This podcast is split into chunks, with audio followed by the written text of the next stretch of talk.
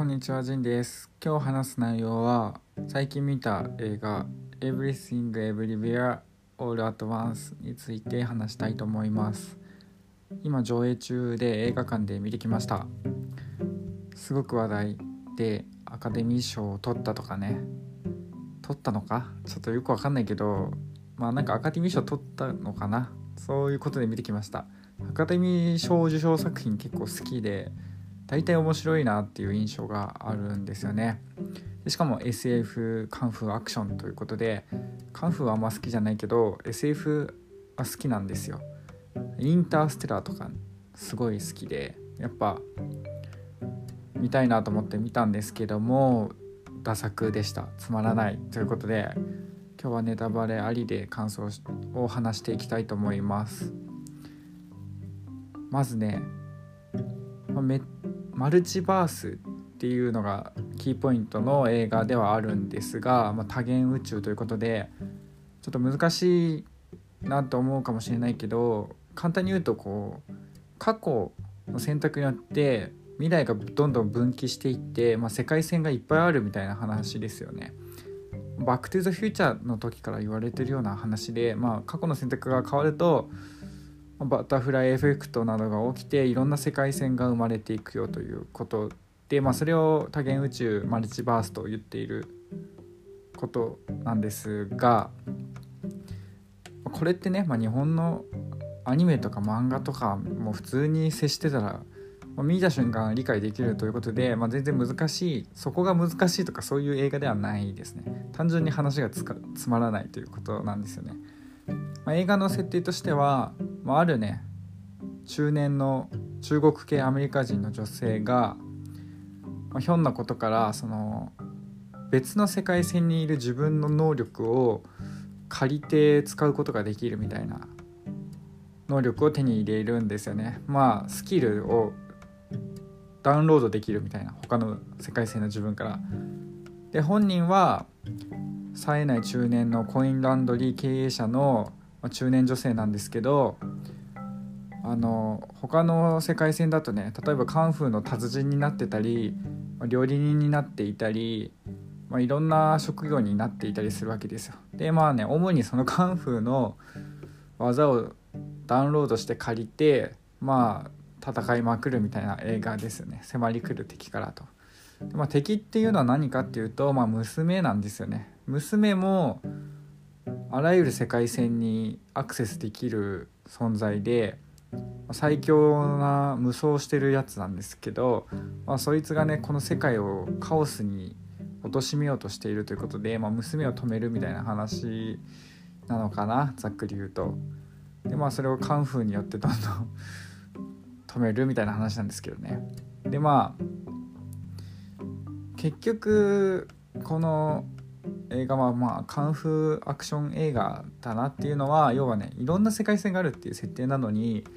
結局ね何を借りてもカンフーになっちゃうんですよね。例えば、まあ、カンフーの達人の自分からカンフーのスキルを借りたらカンフーが使えるっていうのは分かるんだけど例えば料理人になったね世界線の自分からその料理のスキルを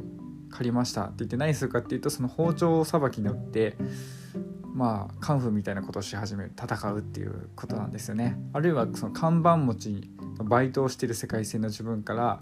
その看板持ちのスキルをなぜかまあダウンロードするとこの看板を使って敵を投げ払いまくるみたいなそれ結局カンフーやんみたいな。全部結局それカンフーやんみたいな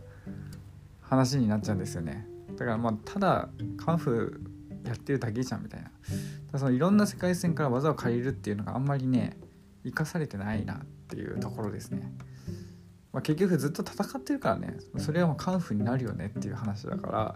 まあ、これがねちょっとそのアクション映画じゃなくてなんかいろんなことをするみたいな物語にすればいろんなスキルを借りるっていうのがちょっと生かされたかもしれないけど基本ずっと戦ってるから、まあ、カンフー寄りになってしまうということですね。はい。で、まあね、この映画の一番まずい点は、まあ、結末なんですけどそもそもね、まあ、娘っていうのはもうあらゆる世界線あらゆる世界線ってもう無限じゃないですか。もうなんか人類の形状が違う進化を遂げた世界とかそもそも生物が発生しなかった世界線とかねそういう世界線も含めて全てをアクセスしてしまってるわけですよ娘は。だからもう神じゃないですかそんなもう無限の回数人生を経験し人生というか世界を経験してる存在。だからもう人格とかないレベルじゃないかって思うんだけど娘なんですよね一応。でなんか好き勝手やりまくってると。でなんかもう世界はね無意味だみたいな虚無思想になってなぜかねその無限回数せっかく世界をアクセスして経験したのになんか結局みんなも巻き込んでカオスにしちゃおうみたいな。ななんでそうなんのみたいなもう特に説明はないです。なんかさそのナルトの月の目計画とか、まあ、エヴァの人類保管計画とかなんだろうね、まあ、そういう「ワンピースフィルムレッドの歌のみんなを幻想に閉じ込めようみたいな、まあ、そういう世界平和的なね理由でもなくまあなんかでもまあ似てる感じなんですけどとにかくみんな意味ないから虚無に行こうみたいな感じなんですよね。それもちょっと意味が分かんないんだけど、まあ、とにかくそういう思想を持っててそれを止めるということなんですけど。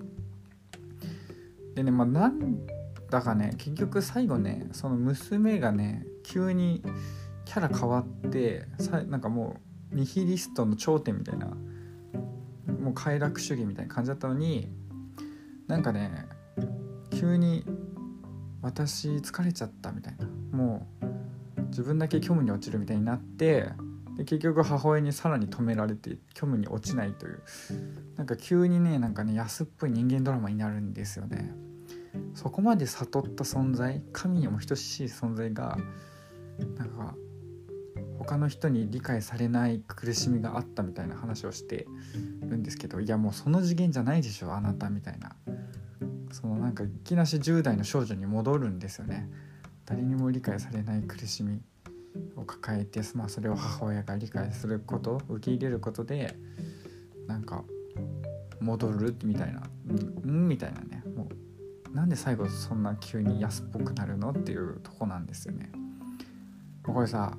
確かに SF って難しいよね。その超越者例えば「ターミネーター2」でシュワちゃんがずっとねただの殺戮ロボットガードマンロボットだったら感動しないじゃないですか。あそこでなんかちょっと人間っぽいところがあるというか人間を学んでいくみたいな過程。ロボットが人間に移行することで喜怒哀楽も何にもない存在からロボットから人に移行するってことで感動が生まれるというか結局人間は人間にしか感動を覚えれない、まあ、人間的挙動にしか共感ができないからね。だから完全なるまあその人知を超えた存在だと物語に落とし込めないというところがあるんですけどもそれをねこううまく描かないとめちゃくちゃ安っぽくなっちゃうんですよね。なんか今までただの警備ロボットだったのに主人公に「命は大事なんだ」みたいに言われた瞬間に「そっか命は大事なのか」みたいに学ぶみたいなことになると「いやいやなんで急に学ぶのそんなこと」みたいな。その何て言うんだろう。ロボから人への移行超越者から人間の感情を持つ存在への移行っていうのを物語を通じて丁寧に描かないとさ、まあ、観客は置いてきぼりを食らうと思うんですけど、まあね、今回娘は本当今までもうほんと終盤までなんか意味わかんないめちゃくちゃな存在だったのに急にね最後最後で母親のとちょっと数言葉なんか熱い言葉を交わしただけで私は寂しかったみたいななんかそんな感じでなんで急にそんなね超越者からただの人間に戻ったのみたいななんかねついていけないっていうね、まあ、結局なんかねポリコレ映画なんだなって思ったのは娘っていうのはねまあ、中国系アジア人でブサイクで肥満でレズビアンでとにかくねなんかこうマイノリティ盛り合わせみたいなキャラクターなんですよね。でまあだからそれとかけてるわけですよ結局はね。そのマジョリティすぎて他者に理解してもらえないっていう辛さ。でまあそれがね、まあ、母親と和解するみたいな、まあ、受け入れてもらえるみたいな感じでうんなんか生きる希望をみたいな感じだと思うんですけどそれね SF でやっちゃうともうねなんかもうそれなんかもうメッセージありきのキャラクター像じゃんってなってなんか人間味が薄れちゃうってねなんかもう作り物感ねほんとなんか人形が動かされてるんだなっていう感じに思えてしまってすごい興ざめしてしまうんですよね。そういう映画でした。ということで今日はここまでです。聞いてくれた人ありがとうございます。さよなら